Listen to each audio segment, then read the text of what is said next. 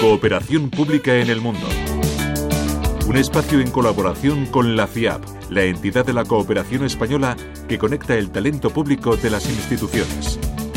El objetivo, mejorar los sistemas públicos para las personas y el planeta.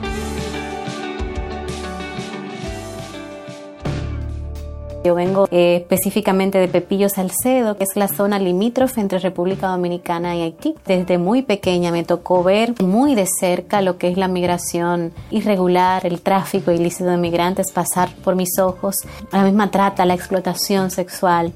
Obtuve la plaza como fiscal titular de la provincia y de manera instintiva los temas a los que yo le daba prioridad para combatir en esa zona era justamente la explotación sexual, la trata de personas, el tráfico ilícito de migrantes. De una u otra forma, estos temas estaban vinculados desde mi niñez, aún siendo muy joven y, y desconociendo lo que era la ley. Acabamos de escuchar el testimonio de Joana Bejarán, ella, como nos ha contado, es la titular de la Procuraduría especializada contra el tráfico ilícito de migrantes y la trata de personas de República Dominicana. Las cosas que vivimos en nuestra niñez nos repercuten en nuestra vida adulta. Hemos escuchado a Joana cómo su infancia ha influido en sus estudios y también su trabajo, en cómo de adulta ha querido trabajar para luchar contra el crimen organizado.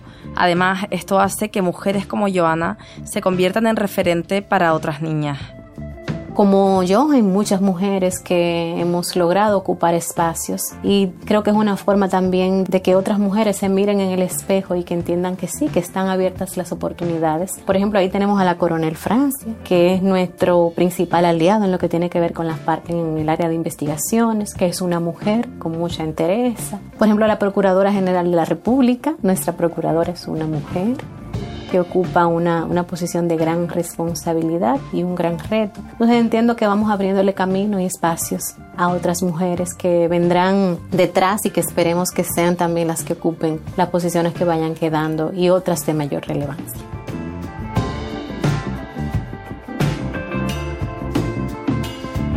Tanto por su ubicación como por ser un destino turístico, la República Dominicana es blanco para el tráfico de personas y a su vez hace que las instituciones implicadas tengan por delante un gran desafío en esta lucha. La República Dominicana geográficamente se encuentra en una zona enclavada que permite y facilita lo que es el tráfico de migrantes. Y para no limitarme, el tráfico ilícito de migrantes pudiera traer consigo de manera entrelazada lo que es la trata de personas, porque esas víctimas vulnerables que vienen a nuestro país con un estatus migratorio irregular, muchas veces de tránsito con la idea de irse a otros países, pues se convierten en ese blanco que en ocasiones asumen deudas con sus traficantes. Y la forma de pagar esa deuda es siendo tratadas y explotadas sexualmente.